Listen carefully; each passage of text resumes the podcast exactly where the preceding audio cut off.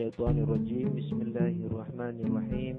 أستغفر الله ربي وأتوب إليه. والحمد لله رب العالمين. ثم الصلاة والسلام على أشرف الأنبياء والمرسلين. حبيبنا وحبيب رب العالمين أبي القاسم محمد. اللهم صل على محمد وآل محمد. وعلى آله الطيبين الطاهرين المعصومين المنتجبين. Amma ba'du Assalamualaikum warahmatullahi wabarakatuh.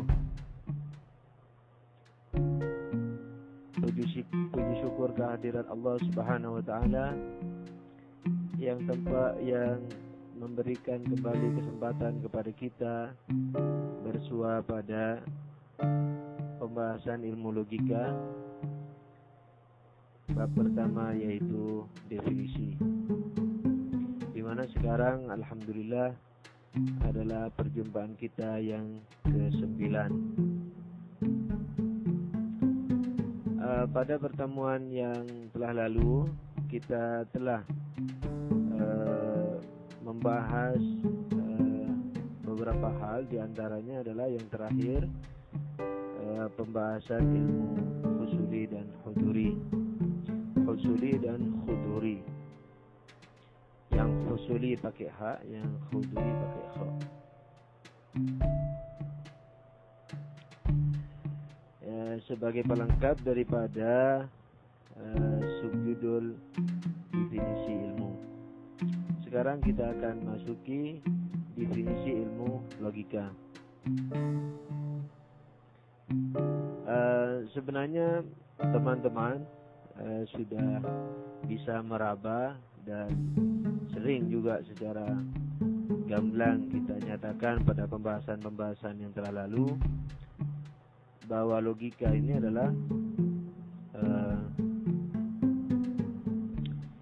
ilmu yang membimbing kita kepada kebenaran berpikir yakni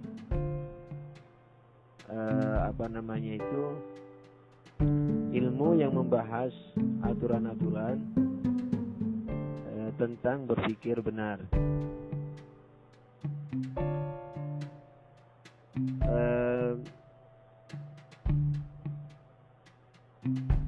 baik secara tersirat atau secara tersurat sebenarnya hal ini sudah sering diungkap oleh karena itu eh, pada penjelasan kali ini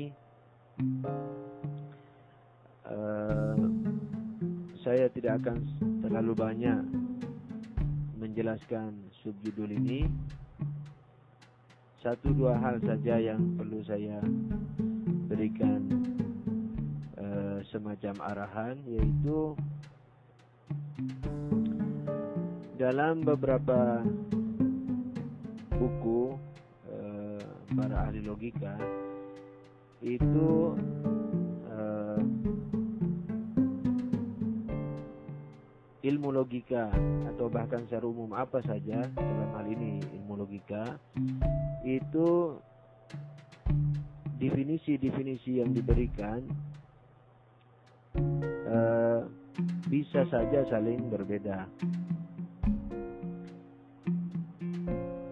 Ini tidak menandakan bahwa para logikawan itu telah e, rancu dalam memberikan definisi.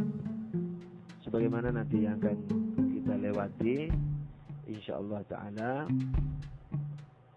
bahwa e, banyak cara untuk mendefinisikan sesuatu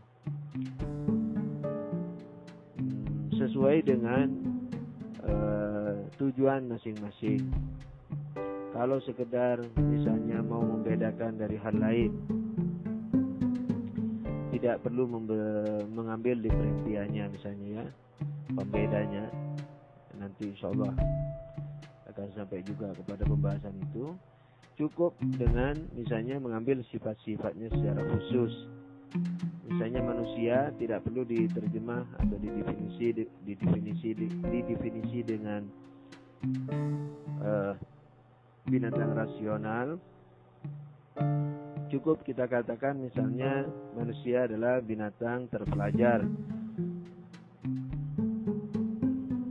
Misalnya binatang yang sekolah dan seterusnya.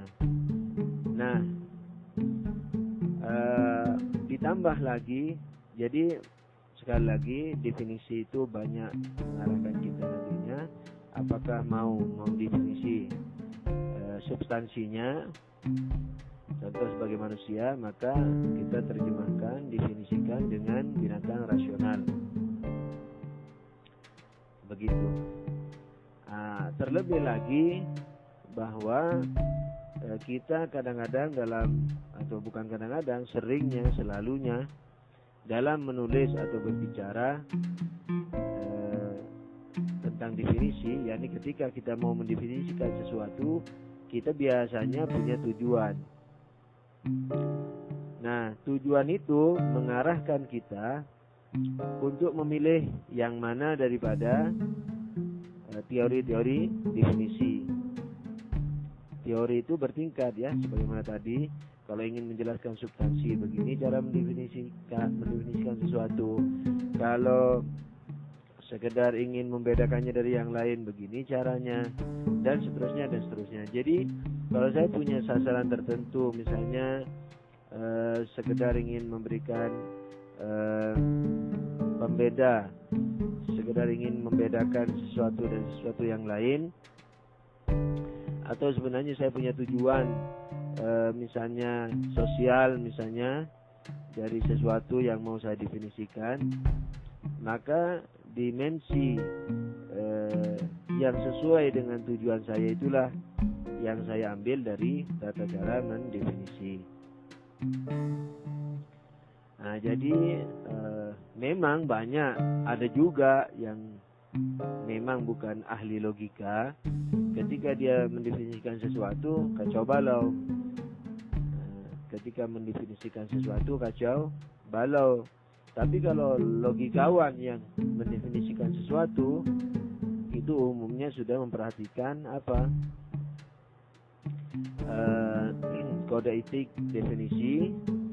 Nah, tinggal kita lihat penulisan bukunya, makalahnya atau ceramahnya itu uh, tujuannya apa lalu kita sesuaikan dengan tujuannya itu maka kita akan melihat bahwa uh, kode etik daripada atau tata, cara atau rumus yang dipakai dalam mendefinisi itu telah disesuaikan dengan uh, tujuan penulisan, tujuan ceramah dan sebagainya. Itu yang pertama. Yang kedua, eh, bahwasanya ilmu logika ini eh, ada semacam dua pandangan atau tiga pandangan.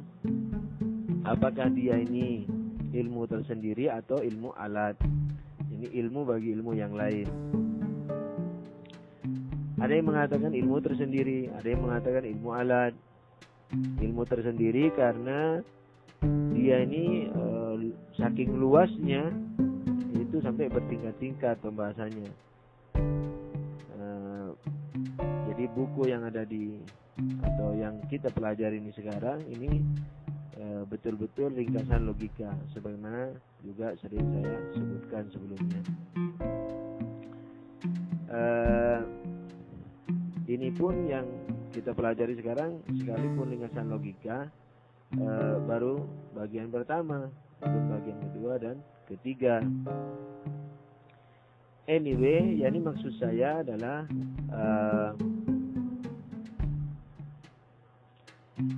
apa namanya itu sekalipun kelihatannya yang kita pelajari ini agak luas umpamanya ini sebenarnya baru ringkasan. Jadi karena dilihat dari luar biasanya keluasan pembahasan ilmu logika, maka dia adalah e, ilmu tersendiri. Tapi dilihat dari kegunaannya, di ilmu logika ini dilihat dari kegunaannya tidak ada lain kecuali apa? Membenarkan cara berpikir kita. Nah, ketika membenarkan cara berpikir kita, Sementara berpikir kita itu dalam hal apa saja, dalam ilmu apa saja. Nah, oleh karena itu dilihat dari sisi ini ilmu adalah alat. Nah jadi yang eh, kalau terlepas daripada mereka maksudnya apa yang mengatakan mandiri atau ilmu alat, tapi eh, kalaulah kita memilih maka pilih yang ketiga yaitu bahwa eh, logika ini punya dimensi dua. Ini punya dua dimensi. Dimensi tersendiri yaitu manakala kita membahas logika kan tidak ingat kepada yang lain. Jadi kita melihat aturan-aturannya sebegitu rupa jelimet eh, kemudian eh, melupakan hal lain. Jadi ilmu ini adalah ilmu tersendiri. Tapi dari satu sisi yang lain dari dimensi yang kedua maka ilmu ini adalah ilmu alat bagi ilmu-ilmu yang lain. Sehingga dikenal dengan eh, di subjudul berikutnya ini yaitu hubungan ilmu logika dengan ilmu-ilmu lainnya. Dikatakan bahwa eh, ilmu logika itu adalah eh, ilmunya ilmu. Ini saja arahan saya bagi uh, dua subjudul ini yaitu definisi ilmu logika dan hubungan ilmu logika dengan ilmu-ilmu lainnya. Insya Allah kalau ada tambahan di sela-sela membaca naskah uh, kita akan atau saya akan tambahkan. Uh, kita baca naskahnya Bismillahirrahmanirrahim. Definisi ilmu logika. Uh, mungkin teman-teman uh, mengira bahwa sebaiknya definisi ilmu logika ini di depan gitu.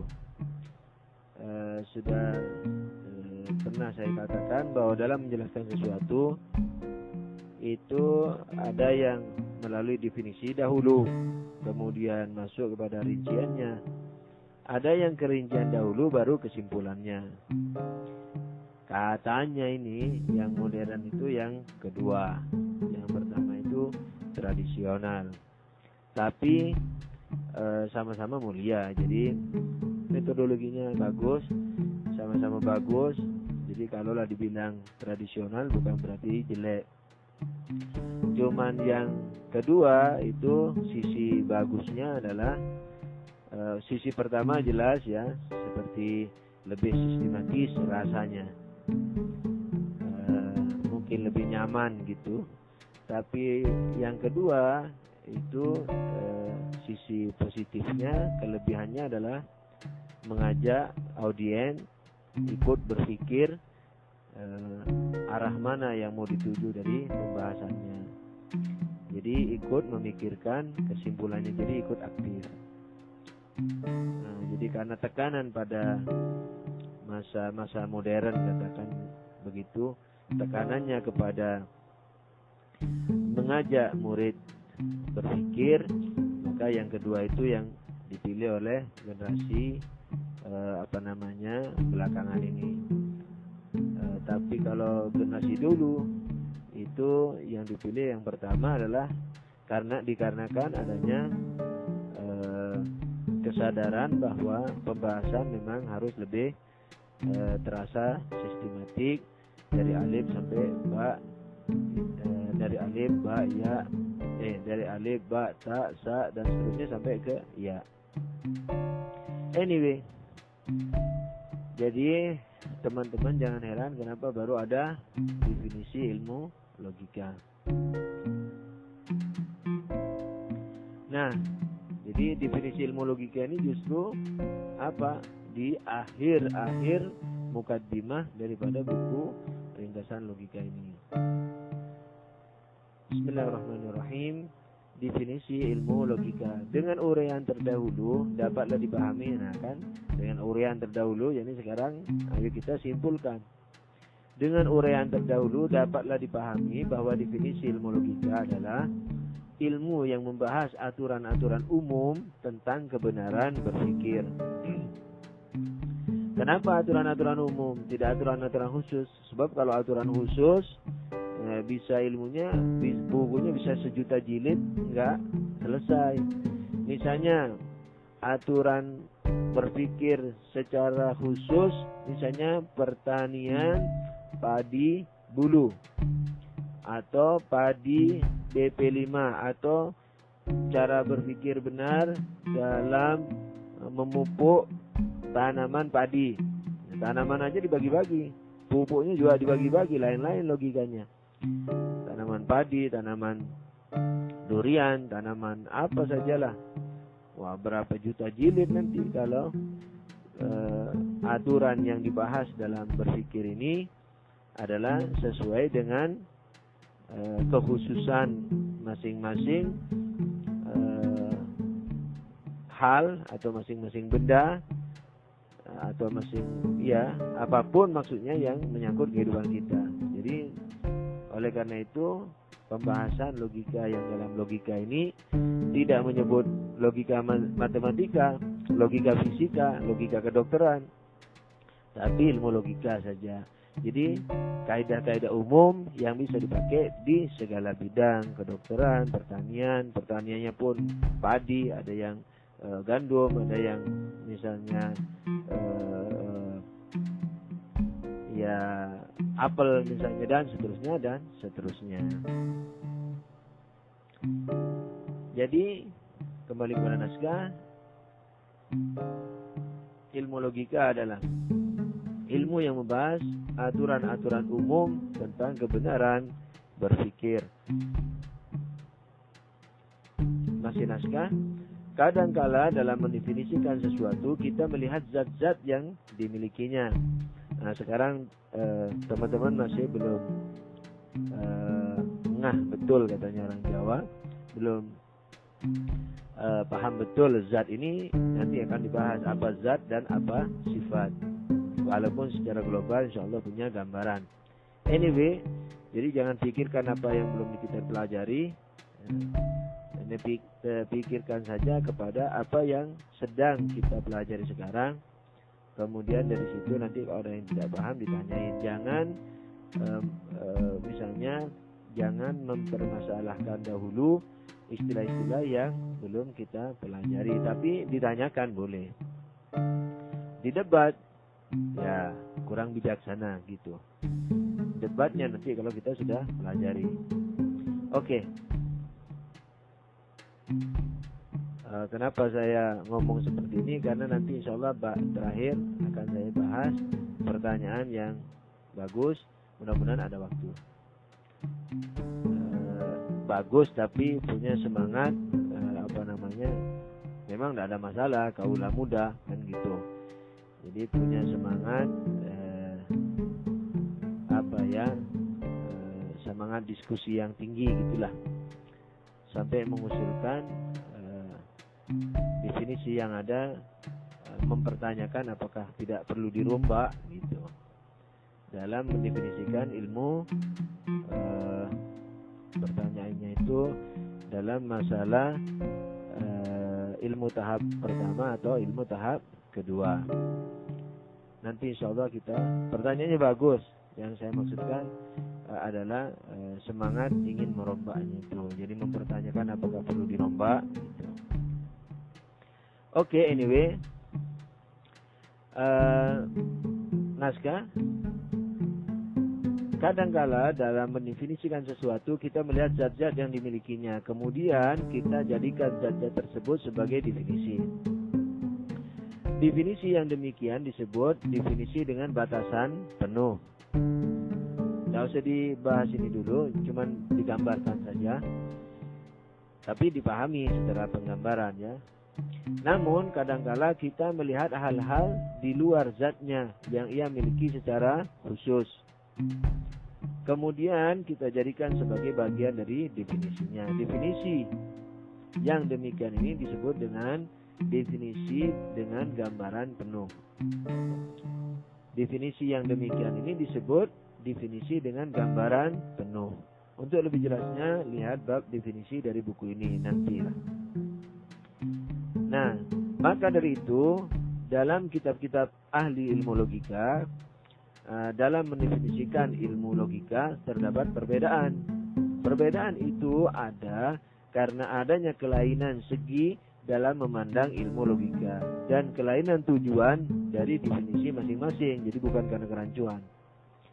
Suatu contoh Syekh Mudaffar dalam mantiknya mengatakan bahwa ilmu logika adalah alat pengukur yang dengan memperhatikannya terjagalah pikiran dari kesalahan. Jadi sejak awal pendefinisian ilmu logika sudah dibilang apa? Sudah dibilang alat pengukur. Jadi alat pengukur eh, apa namanya itu yang kalau kita perhatikan ukuran-ukurannya, aturan-aturannya, maka terjagalah pikiran dari kesalahan. Naskah Ibnu Sina sendiri dalam beberapa bukunya mendefinisikan ilmu ilmu logika sorry ini dengan beberapa definisi. Ia melakukannya dengan pandangan yang berbeda dari setiap sudut yang memungkinkan dan dengan tujuan-tujuan tertentu pula. Jadi bukan karena karena, karena bukan karena kerancuan. Karena buku ini merupakan pemula yang kami beri nama ringkasan logika muslim, maka walaupun banyak hal yang harus kami sajikan dalam masalah definisi ilmu logika ini terpaksa tidak dapat kami lakukan. Mudah-mudahan buku lanjutan dari buku ini, yakni bukan bukan e, jilid kedua, tapi lanjutan yakni tetap definisi tapi yang lebih luas maksudnya. Mudah-mudahan lanjutan dari buku ini dapat menyajikannya kepada saudara-saudara sesuai dengan rencana kami insya Allah. Alhasil, kecuali sebagian definisi yang mungkin memang salah, alhasil perbedaan definisi dalam mendefinisikan apa saja dalam dalam kitab atau buku para ahli logika, ilmu logika atau filsafat tidak menunjukkan adanya kerancuan pandangan terhadap hakikat sesuatu yang mereka definisikan. Artinya semua definisi itu sudah sesuai dengan syarat-syaratnya sebagaimana nanti yang kita akan uh, pelajari. Kita teruskan ke subjudul berikutnya. Hubungan ilmu logika dengan ilmu-ilmu lainnya. Perbedaan pendapat terjadi di kalangan uh, ahli ilmu logika baik muslim atau non muslim dalam memposisikan ilmu logika. Ada yang mengatakan sebagai ilmu tersendiri dan ada yang pula yang mengatakan sebagai ilmu alat. Artinya ilmu yang digunakan dan dipersiapkan untuk ilmu-ilmu lainnya. Semacam pisau yang dibuat dengan tujuan sebagai alat memotong. Tetapi ada juga yang memadukan keduanya, yaitu dari satu segi sebagai ilmu tersendiri, mustakil, dan dari sisi atau segi yang lain sebagai ilmu alat. Pada hakikatnya pikiran ketiga inilah yang benar. Sebab jika dilihat dari segi pembahasannya jadi tidak. Jadi dalam naskah ada tulisan tidak. Sebab tidak dilihat dari segi pembahasannya, tidak di situ ada dua pilihan, bisa dibuang atau bisa diganti jika. Sebab eh, jika atau tidak sebagai jika, sebab dilihat dari segi pembahasannya logika mengenai aturan-aturan umum berpikir nah, di sini pembahasannya eh, tersendiri. Namun dilihat dari segi kegunaan ilmu logika sebagai alat guna menarik kesimpulan-kesimpulan universal bagi setiap ilmu maka ia sebagai ilmu alat Kesimpulannya, di samping ilmu logika sebagai ilmu tersendiri, ia juga sebagai alat bagi ilmu-ilmu yang lain. Penjelasannya tadi itu, karena ilmu logika ini adalah uh, ilmu yang memberikan aturan atau arahan bagi berpikir benar, sementara, berpikir itu adalah mencakup apa saja, nah, ilmu apa saja, maka logika ini diperlukan dalam semua ilmu penjelasan dalil atau argumentasinya. Dalilnya atau argumentasinya. Oke naskah kesimpulannya di samping ilmu logika sebagai ilmu tersendiri ia juga sebagai alat bagi ilmu-ilmu yang lain. Hal inilah yang mungkin ingin diterangkan oleh para ahli ilmu logika muslim logikawan muslim termasuk Al-Farabi dan Ibnu Sina sehingga mereka dalam beberapa buku karangan mereka sendiri di satu tempat dengan tempat yang lain uh, berbeda mendefinisikan ilmu logika yakni di satu tempat mengatakan sebagai ilmu tersendiri dan di tempat lain mengatakan sebagai ilmu alat kalau bukan Ibnu Sina dan Farabi mungkin rancu. Kalau bukan orang ahli logika mungkin rancu. Tapi orang yang uh, bukan hanya mengerti logika tapi alamah yakni logikawan alim tentang logika nah itu kalau mendefinisikan sesuatu berbeda kita tidak bisa langsung mengatakan ini kerancuan itu tidak mungkin. Nah, karena itu kita harus e, bijaksana. E, sudah tentu kita menafsirkannya e, dalam konteks e, tujuan daripada definisi mereka. Jadi ingin menjelaskan kepada kita dari berbagai segi. Jadi bijaksana ya kalau ada kerancuan dari orang ahli logika ini kerancuan lahiriah misalnya berbeda-beda maksudnya definisinya itu e, berarti dia ingin memaparkan dari berbagai dimensi oke lanjutan yakni naskah hal mana akhirnya menimbulkan istilah bahwa ilmu? Jadi sebenarnya ini e, kalimat ini kurang bijaksana ini. Jadi mestinya begini. Jadi bukan bukan masalah uh, bukan akibat daripada uh, apa namanya uh, perbedaan pandangan tapi dilihat dari sisi ilmu alat nah ini hal mana ini sebenarnya uh, mungkin uh, tidak perlu kalimat baru jadi Uh, coba perhatikan naskahnya dan di tempat lain mengatakan sebagai ilmu alat, koma gitu, jangan titik. Hal mana akhirnya uh, menimbulkan istilah bahwa ilmu logika itu adalah ilmunya ilmu. Jadi titiknya diganti. Sebab kalau tidak diganti nanti hal mananya ini akhirnya menimbulkan nah, menimbulkan ini timbul dari mana? Dari kerancuan bukan sorry dari ke perbedaan paparan tentang definisi ilmu logika kan gitu tapi kalau tidak dititik di koma saja itu berarti menerangkan mengenai yang terakhir yaitu sebagai ilmu alat Begitu juga di kalangan non-muslim istilah ini ada dan tersebar. yakni ilmunya ilmu. Seperti yang dikatakan Francis Bacon. Saya nggak tahu ini cara bacanya bagaimana. Tapi saya eh, menukil tulisan letter letternya mau dibaca le as tos les as jadi baca sendiri sudah itu bagaimana eh, lihat halaman 487 dalam Cos de la Filosofi karangan Lahar anyway kesimpulannya di samping sebagai ilmu yakni ilmu logika ya di samping sebagai ilmu uh, yang pembahasannya tersendiri ilmu logika juga sebagai alat bagi ilmu-ilmu yang lain. Apa pun bentuk dan rupa ilmu-ilmu itu baik geografi, fisika, matematika atau filsafat ilmu kalam, ma'rifat, tafsir, hadis, rijal, sanad, apa saja deh dan lain-lainnya. Di sinilah kita harus pandai-pandai menerapkan ilmu logika ini dalam disiplin ilmu apa saja.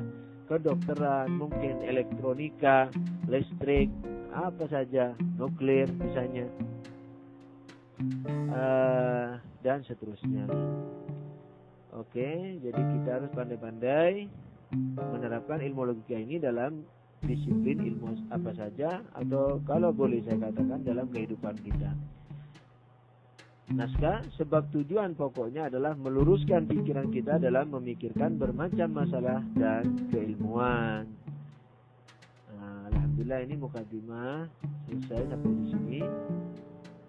Mengenai pertanyaan yang tertulis dalam uh, mailing list ya dari akal satu dari Mas Andri kalau nggak salah pertanyaannya bagus dan saya jawab di situ tapi barangkali teman-teman tidak sempat membaca semuanya. Saya juga eh, sekarang di hadapan saya tidak ada tulisannya karena takut mengganggu rekaman. Jadi saya mau eh, apa eh, memberikan apa namanya mengurai sedikit pertanyaan itu dengan apa yang saya ingat saja. Pertanyaan pertama adalah uh, bagaimana uh, mau dimasukkan ke mana pengertian sama yang diberikan kepada universal dan partikuler itu sendiri. Misalnya sama-sama sebagai sama-sama sebagai hal yang ada dalam akal kita misalnya. Kan kemarin itu ketika kita mengatakan bahwa uh, Mahdi sama dengan Fresa misalnya sebagai manusia, sama di situ masih tergolong apa? Uh, apa namanya itu tergolong pahaman tahap pertama. Uh, bukan tahap kedua. Tapi eh, Mas Andri menanyakan sama yang diberikan kepada ilmu tahap kedua. Nah ini termasuk bagian mana? Uh, jawabannya adalah sebenarnya ini uh, sudah diterangkan di sela-sela pelajaran atau pertanyaan uh, kemarin kemarin atau sebelumnya malah bahwasanya identitas daripada ilmu tahap kedua ini adalah apa? Identitasnya sederhana, yaitu keberadaannya dalam akal dan pensifatannya juga dalam akal. Nah ini yang dikenal dengan uh, apa namanya uh, ilmu tahap kedua logika.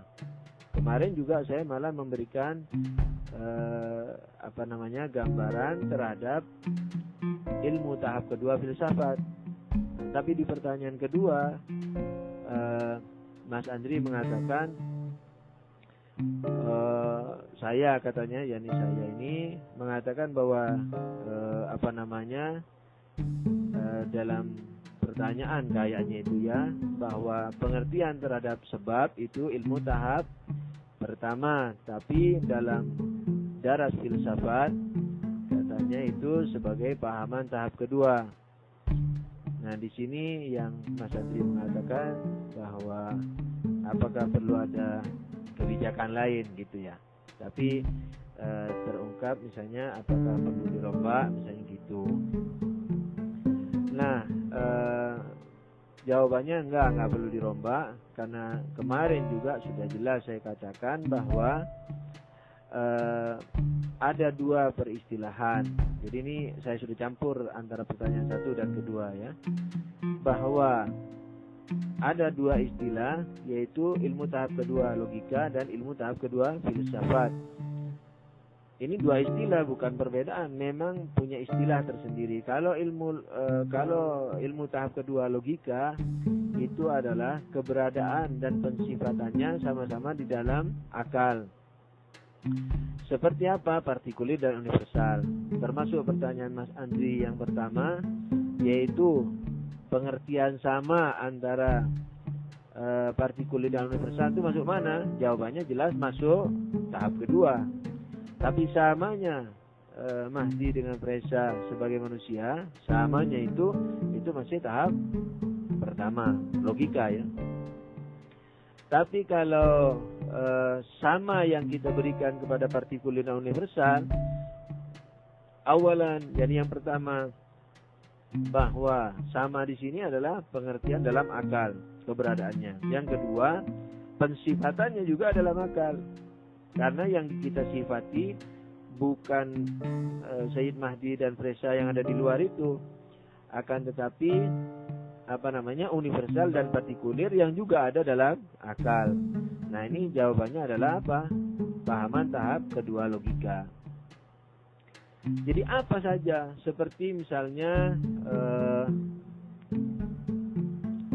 seperti misalnya genus ya genus atau golongan. Nanti kita akan lihat dalam kajian berikutnya e, seperti genus atau golongan atau misalnya dan lain-lain.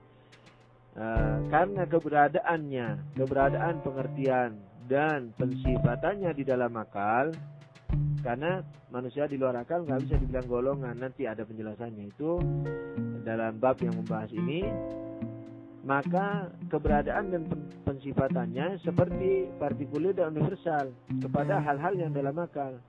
Jadi apa saja yang keberadaannya dan pensifatannya itu di dalam akal itu disebut apa? Pahaman tahap kedua logika. Gitu. Nah, dengan demikian sama sama yang kita berikan kepada partikulir universal bahwa sama-sama dalam akal misalnya sama di sini adalah tahapan kedua. Ini istilah ya, bukan tingkatan ilmu ada tingkatan satu, tingkatan dua, tidak. Jadi ini dari uh, asal muasalnya aja. Tidak ada yang satu melebihi yang lain, fadilahnya umpamanya. Tidak ada urusan dengan fadilah ini. Mengenai pemahaman uh, sebab, jelas saya katakan itu apa? Pemahaman tahap pertama logika tapi dia pemahaman tahap kedua filsafat. Kenapa? Karena kebe, apa pengertian sebab atau akibat itu ada dalam akal. Kan ada dalam akal, tidak seperti putihnya kapas. Kalau putih kapas itu kan ada di luar kap, uh, ada di luar akal kita, putih yang ada pada kapas. Tapi misalnya janin ada telur, ada ayam setelah ada telur, toh ada telur kan di luar itu ada ayam. Sebab akibat di sini itu tidak bisa uh, tidak seperti putih yang ada pada kapas. Jadi kalau putih kan jelas keberadaannya. Kalau sebab mana? Kesebaban telur terhadap ayam itu tidak ada wujudnya. Itu berupa pengertian. Itu yang pertama. Jadi pengertiannya dalam akal. Keberadaannya aja sudah dalam akal esensinya. Tapi pensifatannya di luar akal. Ah, telur ini adalah sebab dari ayam itu. Atau ayam itu sebab dari telur ini. Oke lah, sebab kalau telur ini sebab daripada ayam itu, telur ini sudah nggak ada toh, dan sudah menetas. Dibalik aja. Ayam itu akibat, eh sebab daripada telur ini. Nah, akibat atau sebab itu tidak ada di luar, tidak seperti putih. Tapi pensifatannya bisa keluar. Nah, jadi misalnya ayam ini sebab daripada telur ini. Jadi kan ininya maksudnya keluar ya, bukan ini kepada akal. Ini yang ada pada di luar, isyarahnya itu kan kepada di luar. Jadi sebenarnya sering saya katakan pensifatan ini juga pada dalam akal, tetapi e, mewakili keberadaan luar akal. Tidak seperti universal, universal nggak ada yang diwakili. Tuh. Karena tidak ada wujudnya di luar akal. Tapi ayam ada wujudnya di luar akal. Jadi ayam ini yang ada di akal kita itu mewakili ayam yang ada di luar itu. Nah, jadi pensifatannya di luar. Jadi sebab yang ada di filsafat, yakni di istilah eh, apa eh, ilmu tahap kedua eh, apa namanya eh, logika eh filsafat sorry eh, pengertiannya apa pengertiannya adalah keberadaannya, esensinya. Dia dalam akal, tapi pensifatannya di luar akal. Jadi nggak perlu kepada perombakan definisi daripada uh, ilmu. Tahap kedua logika. Karena memang berlainan. Dan ini sudah saya terangkan. Cuman entah di uh, jawaban pertanyaan atau di materi pelajaran. Tolong disimak kembali uh, bahwasanya uh, ilmu tahap kedua logika itu berbeda dengan ilmu tahap kedua filsafat. Peristilahannya ini bahwa kalau logika adalah keberadaan dan pensifatannya di dalam akal kalau filsafat keberadaannya dalam akal tapi pensifatannya di luar akal. Dan pertanyaannya cerdas sekali bagus sekali. Uh, oleh karena itu uh, dalam jawaban tertulis eh, saya eh, apa namanya eh, eh, tutup dengan pencinta anda semua. Sekarang juga begitu. Dari pencinta anda semua eh, wabillahi taufiq walidayah Wassalamualaikum warahmatullahi wabarakatuh.